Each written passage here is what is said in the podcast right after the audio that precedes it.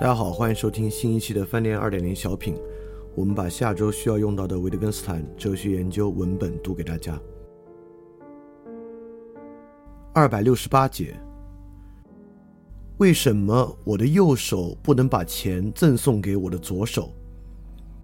我的右手蛮可以把钱交给我的左手，我的右手可以写一张赠送书，而左手可以写一张收据。但再往后的实际后果却不会是赠送的后果。左手从右手拿到了钱，我们会问：好，然后呢？一个人给予自己一个私有的语词定义，我的意思是，他对自己说出一个词，同时把注意力集中在一种感觉上。我们也可以问他很同样的问题。二百六十九，请记住，一个人不理解一个词，这事情是有一定的标准来判明的。这个词对他什么都没说，他不知道拿这个词应该干什么。也有他以为理解了这个词的标准，把某种含义和这个词联系在一起，但并不是正确的含义。最后。还有他正确理解了这个词的标准，在第二种情况下可以谈得到某种主观的理解，别人都不理解而我却似乎理解的声音，可以称为一种私有语言。二百七十节，现在我们来设想把符号 e 记在我的日记本上会有什么用法。我注意到这样的经验：每次我有一种特别的感觉，血压计就向我显示我的血压升高。于是后来我无需仪器的辅助，也可以说我的血压升高了。这是一个有用的结果。在这里，我对那个感觉识别的正确与否似乎完全无所谓。假设我在识别这种感觉时经常弄错，这也毫无关系。这已经表明，当时认为我弄错了的假设徒有其表。就仿佛我们转动一个把手，它看上去可以用来启动机器上的什么东西，其实它只是个装饰，同机器的机制毫无联系。我们在这里有什么根据把意称作某种感觉的名称呢？根据也许是在这个语言游戏中使用这个符号的方式方法，为什么说它是一种特定的感觉，即每次都一样的感觉呢？是啊，我们已经假设好了，我们每次都是写的 “e” 呀。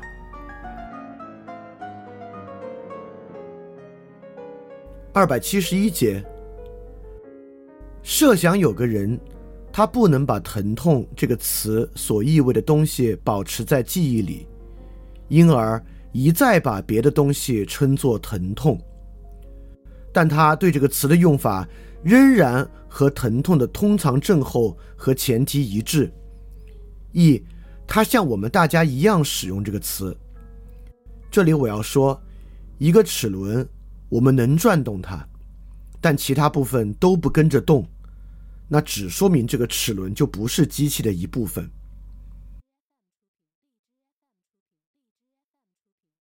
二百七十二节，私有经验的本质之点，其实不是每个人都拥有他自己的样本，而是没有人知道别人有的也是这个，还是别的什么东西。于是就可能假设，尽管这根本无法证实。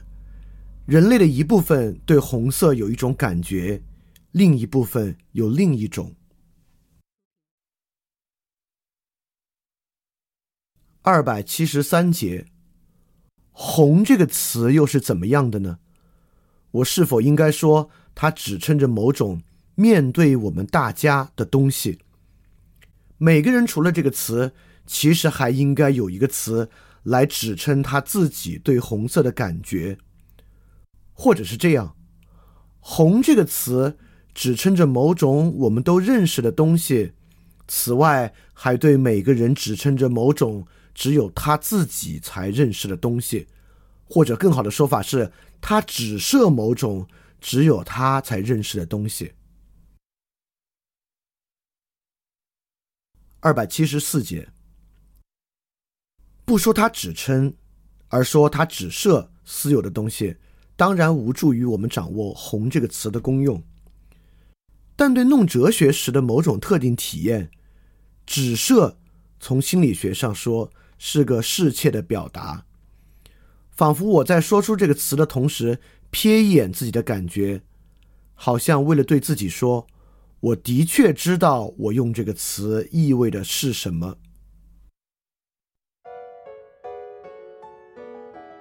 二百七十五节，看着蓝天，对你自己说：“这么蓝的天。”你自发的说这话的时候，不怀有哲学意图。你不会觉得这个颜色印象只属于你，你也会不加思量的对别人发出这样的感叹。你要是指着什么说这话，那你指的就是天空。我的意思是，你完全没有指向你自己的感觉。而人们反思私有语言的时候，这种感觉却经常伴随着为感觉命名。你也想不到，你其实不应该用手。而只应该用注意力去指向颜色。想一想，什么叫做用注意力指向某种东西啊？二百七十六节。但我们注视一种颜色，为这种颜色印象命名的时候，我们不是至少意味某种相当确定的东西吗？那倒当真好像我们从所见的对象上剥下一层薄膜那样。包下颜色的印象来。二百七十七节，但人们怎么竟然可能被诱导去认为，我们一会儿用一个词意味大家都认识的颜色，一会儿又意味我此刻获得的视觉印象呢？这里怎么尽可能有什么诱惑吗？在这两种情况下。我不是用同样的方式来调动对颜色的注意的。我愿意意味说，单属于我自己的颜色印象的时候，我沉浸到这个颜色里，颇像我对某种颜色百看不厌的时候。因此，在看一种鲜明的颜色的时候，或者在看一种给人以深刻印象的色彩组合的时候，比较容易产生这样的体验。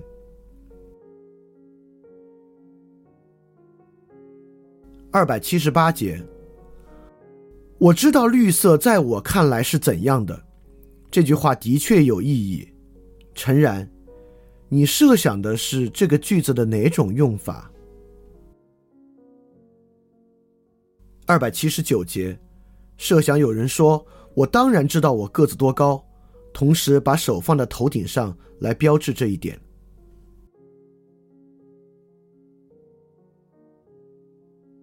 二百八十节，有人画了一幅画，以表明他是怎样想象一个舞台场景的。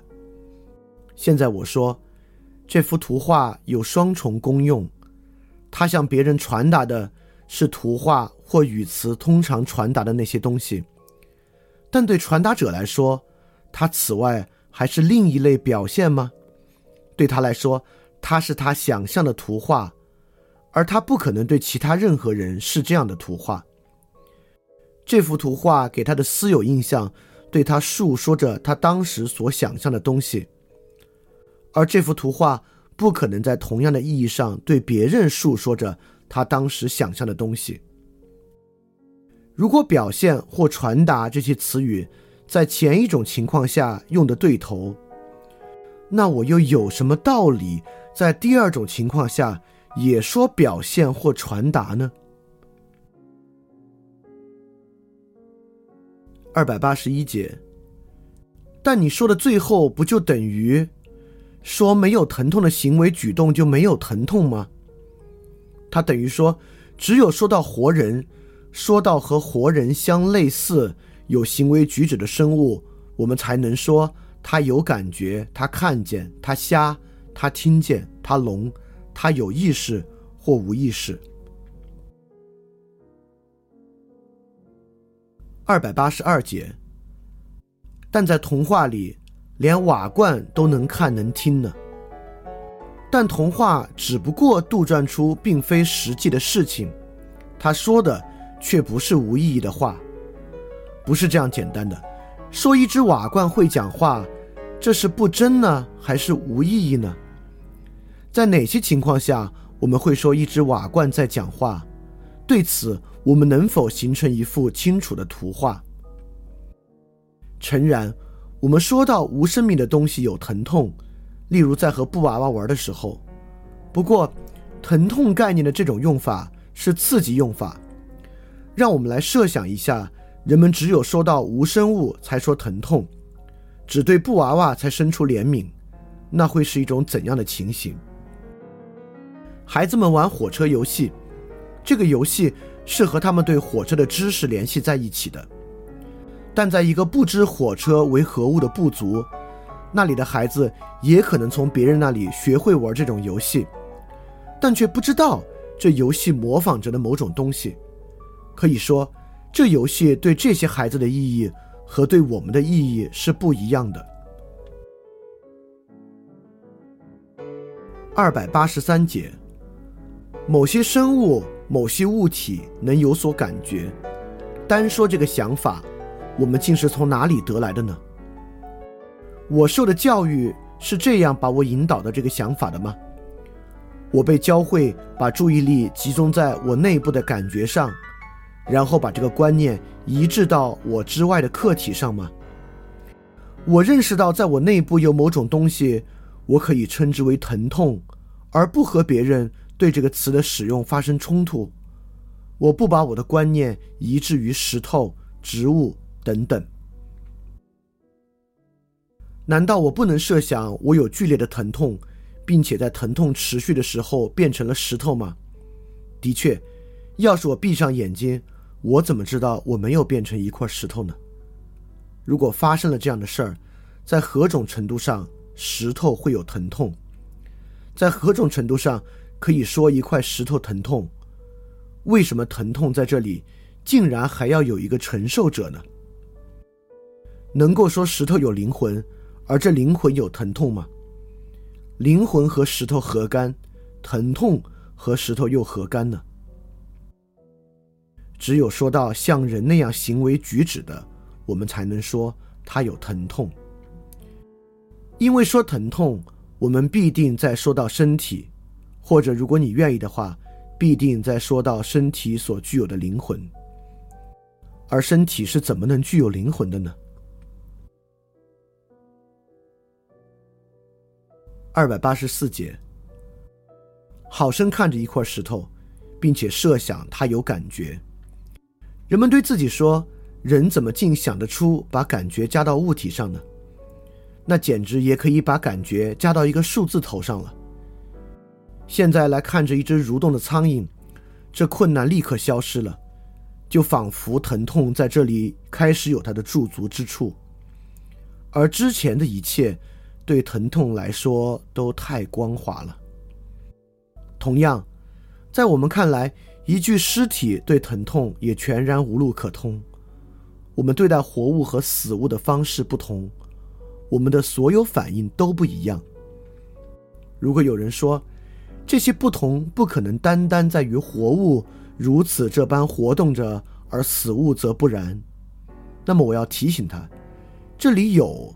从量变到质变的一种例子。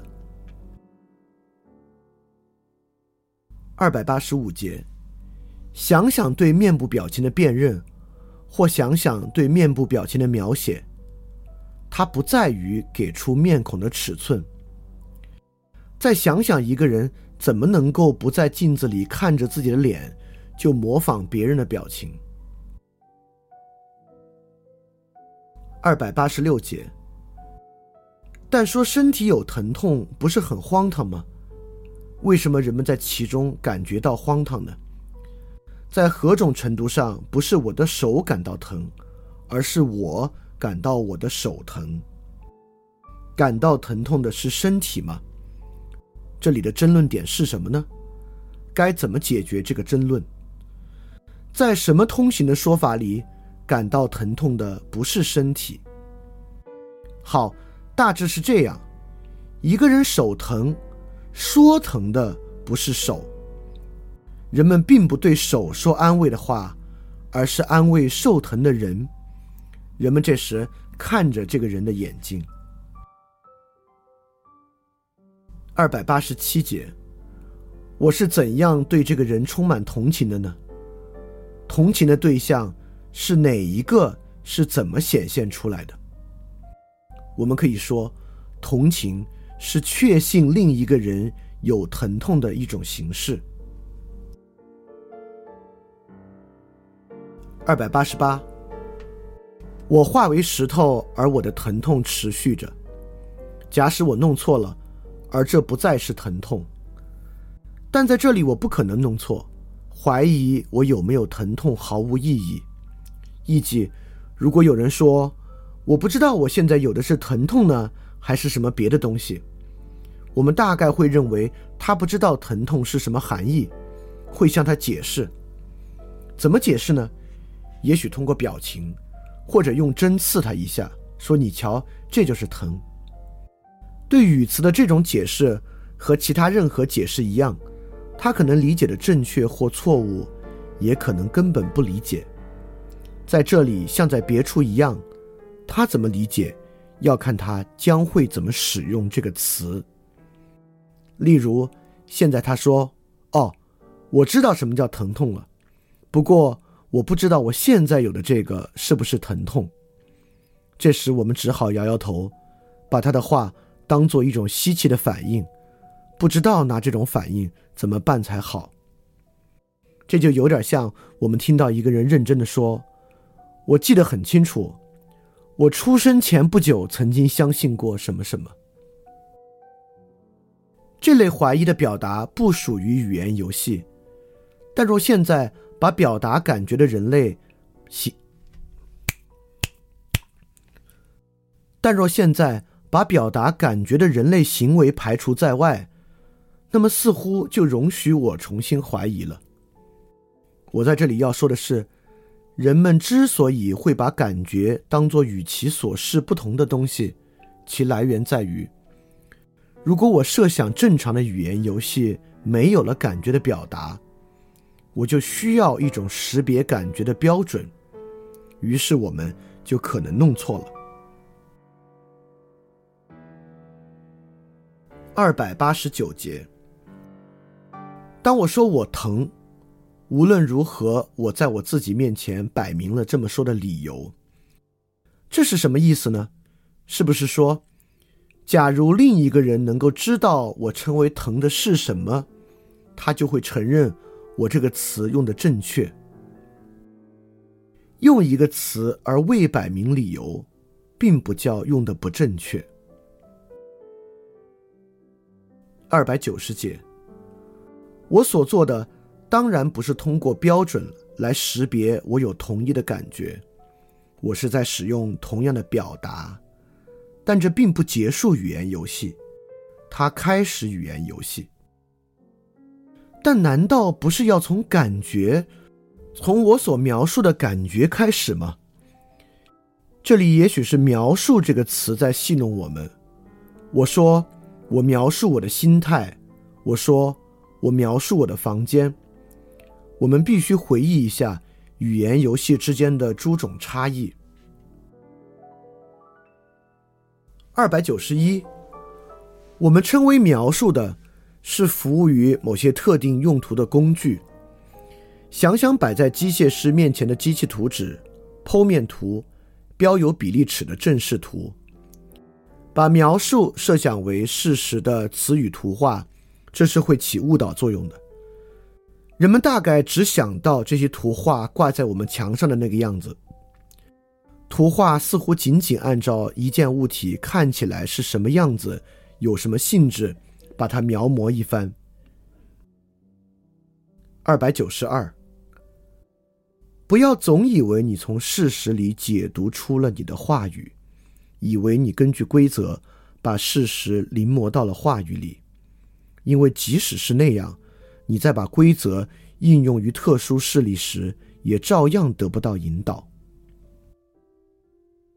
二百九十三。如果就我自己而言，我说我只是从自己的情况知道“疼”这个词的含义是什么，那么就他人而言，我不也必须这样说吗？可我怎么能这样不负责任的从这样一种事例来进行概括呢？现在设想每个人都对我说，就他而言，他只是从自己的情况知道疼是什么。假设每个人都有一个盒子。里面装着我们称之为甲虫的东西，谁都不许看别人的盒子。每个人都说他只是通过看他的甲虫知道什么是甲虫的。在这种情况下，很可能每个人的盒子里装着不一样的东西，甚至可以设想这样一个东西在不断变化。但这些人的“甲虫”一词，这时还有用途吗？真有用途的。这个用途也不是用来指称某种东西，盒子里的东西根本不是语言游戏的一部分，甚至也不能作为随便什么东西成为语言游戏的一部分，因为盒子可能都是空的。是的，我们可以用盒子里的这个东西来约分，无论它是什么东西，它都会被消掉。这是说。如果我们根据对象和名称的模型来构造感觉表达式的语法，那么对象就因为不相干而并不在考虑之列了。二百九十四，如果你说他看见眼前有一幅私有图画，那就是他正在描述的图画，那你还是假定了他眼前有的是什么？这是说。对这幅图画，你可以做出，甚或正在做出更切近的描述。如果你承认你完全想不出他眼前的东西究竟会是什么，那么什么又误导你仍然要说有某种东西在他眼前呢？这不就像我这样说到一个人，他有某种东西，但那是钱，是债务，还是空钱夹？我就不知道了。二百九十五节，我只从我自己的情况知道，究竟会是什么命题？经验命题？不是，语法命题吗？于是我设想，每个人说到自己时，都说他只从自己的疼痛知道疼痛是什么，并非人们真的说这话。甚或也不是被问到时准备这样说。然而，假使每个人都这样说了，那他可能是某种呼喊，即使他没有传达任何东西。这种呼喊却仍是一幅图画。而我们为什么不该愿意把这样一幅图画换到我们心里来呢？试着设想用一幅寓言式的图画代替这句话。我们弄哲学的时候，向自己内部看，这时我们得以看到的，往往正是这样一幅图画。这不折不扣是我们的语法的一幅图画式表达，不是事实，而仿佛是加以图解的练习用语。二百九十六节，不错，但还是有某种东西伴随着我疼痛的呼喊啊。我就是因为他之故才喊的，而这种东西才是重要的，并且是可怕的。只是我们要把这个告诉谁呢？在什么场合告诉呢？二百九十七。当然，锅里的水在沸腾，蒸汽就从锅里冒出来。蒸汽的图画也是从锅子里的图画里冒出来的。但若有人要说，画的锅里一定也有什么在沸腾，又如何是好呢？二百九十八，我们会那么喜欢说这才是重要的东西，这时我们自说自话的指向感觉，而这已经表明我们多么倾向于说些什么都没有传达出来的东西了。二百九十九节。当我们沉溺于哲学思考的时候，我们无可转还的说如此这般，不可抗拒的说如此这般。这并不是说被迫做出了某种假定，或直接洞见到了或知道了某种事态。三百节，人想说，用“他疼”这话所做的语言游戏，不仅包括行为的图画。而且也包括疼痛的图画，或者不仅包括行为的范式，而且也包括疼痛的范式。说疼痛的图画随着疼痛这话进入了语言游戏，是一种误解。疼痛的意象不是一幅图画，在语言游戏里，这个意象也不能由我们称之为图画的那类东西取代。疼痛的意象。在某种意义上是进入了语言游戏，只不过不是作为图画。三百零一节，意象不是图画，但图画可以与它对应。三百零二节，以自己的疼痛为范本来想象别人的疼痛，殊非易事，因为我必须根据。我感到的疼痛，来想象我没有感到的疼痛，这可不是单单在想象中把疼痛从一个部位移到另一个部位，例如把手上的疼痛转移到臂上，因为我要想象的不是我感觉到他身体的某个部位上的疼痛，虽然这也是可能的。疼痛的举止可以指向一个疼痛的部位。但遭受着疼痛的人，才是那个表现着疼痛的人。三百零三节，我只能相信别人有疼痛，但我若有疼痛，我就知道。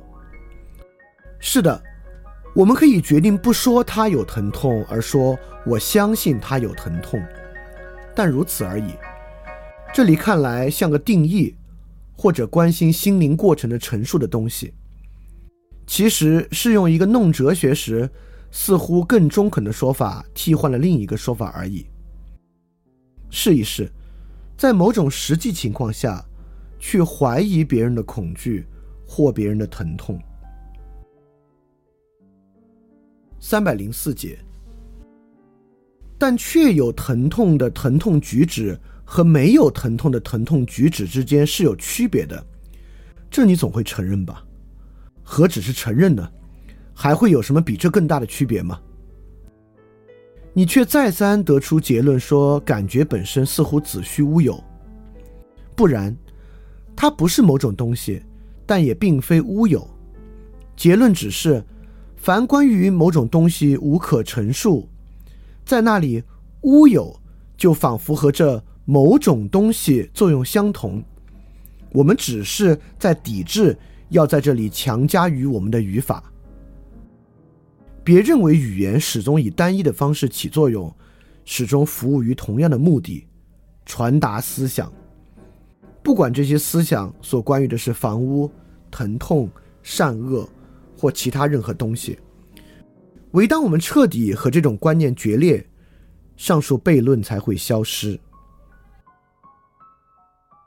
三百零五节，但你总不至于否认，例如，我们在记忆时有一个内在过程发生。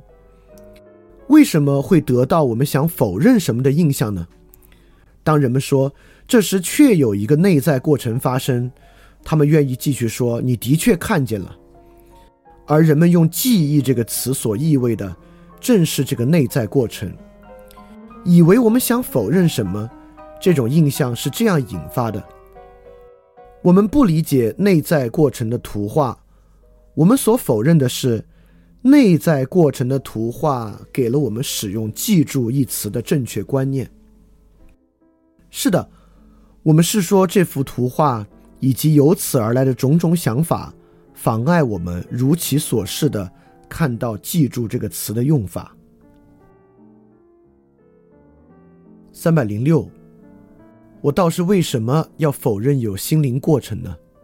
但在我内部现在正有记忆的心灵过程，所说的无非是我现在记起了。否认心理过程等于说否认记忆，否认任何人记起过任何东西。三百零七，难道你不是一个伪装的行为主义者吗？难道你归根到底不是在说，除了人类行为之外，一切全是虚构吗？我如果在谈论虚构，那我谈的是语法上的虚构。三百零八，怎么就来了关于心灵过程、心灵状态的哲学问题呢？来了行为主义的哲学问题呢？第一步是完全不为人所注意的一步，我们谈论种种过程和状态，却任其本性悬而不决。我们以为，也许将来将终会对他们知道的更多，但正由此，我们把自己固着在某种特定的考察方式上，因为我们对什么叫做更接近的熟知某个过程，有了一种特定的概念。那个比喻原要让我们的思想变得可以把握，但在这里却破碎了。于是我们就必须否认尚未加以研究的媒介里的尚未加以理解的过程。于是我们似乎已经否定了心灵过程，但我当然不想否认这些。三百零九，你的哲学目标是什么？给苍蝇指出飞出补音频的出路。三百一十，我对一个人说我疼，他对我的态度是相信、不相信、将信将疑等等。我们假设他说不会那么厉害吧，这不是证明了他相信在疼痛的表现背后有某种东西吗？他的态度。是他的态度的一种证明。请你不仅设想用本能发出的声音和表情来代替“我疼”这句话，而且也设想用这些来代替“不会那么厉害吧”这个回答。三百一十一节，还有什么区别能比这更大呢？就疼痛而言。我认为我可以用私有方式向自己展示这种区别，但一颗碎牙齿和没碎的牙齿之间的区别，我却可以展示给任何人。但为了这种私有展示，你根本无需给自己弄出疼痛来，想象一下疼痛就足够了。例如把脸扭曲一些。你是否知道，你这样对自己展示的是疼？而不是某种面部表情呢？你又怎么知道，在没有向自己展示之前，你将会向自己展示些什么呢？这种私有展示是一种幻觉。三百一十二。再说，牙齿的例子和疼痛的例子不是很相似吗？因为一例中的视觉相应于另一例的痛觉。我怎么能向自己展示痛觉，就怎么能向自己展示视觉。让我们设想这种情景：我们周围的事物表面上有一些斑块和区域，一旦接触，我们的皮肤就产生疼痛。于是我们会说，叶子上的藤斑，就像我们现在说到某种特定植物上的红斑一样。我想。对这些斑块及其形状的感知，对我们将会是有用的。从这些斑块，我们可以推论出这些事物的某种重要属性。三百一十三，我可以展示疼痛，其方式一如我展示红色，展示直和曲，展示树和石头。我们恰恰把这个称为展示。三百一十四。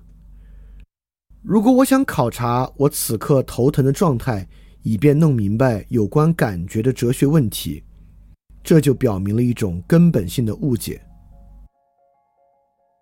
三百一十五。从未感觉过疼痛的人能够理解“疼痛”这个词吗？要经验来告诉我然或不然吗？我们说，除非感觉过疼痛，否则无法设想疼痛。这我们何从知道呢？怎样才能决定这话是真是假？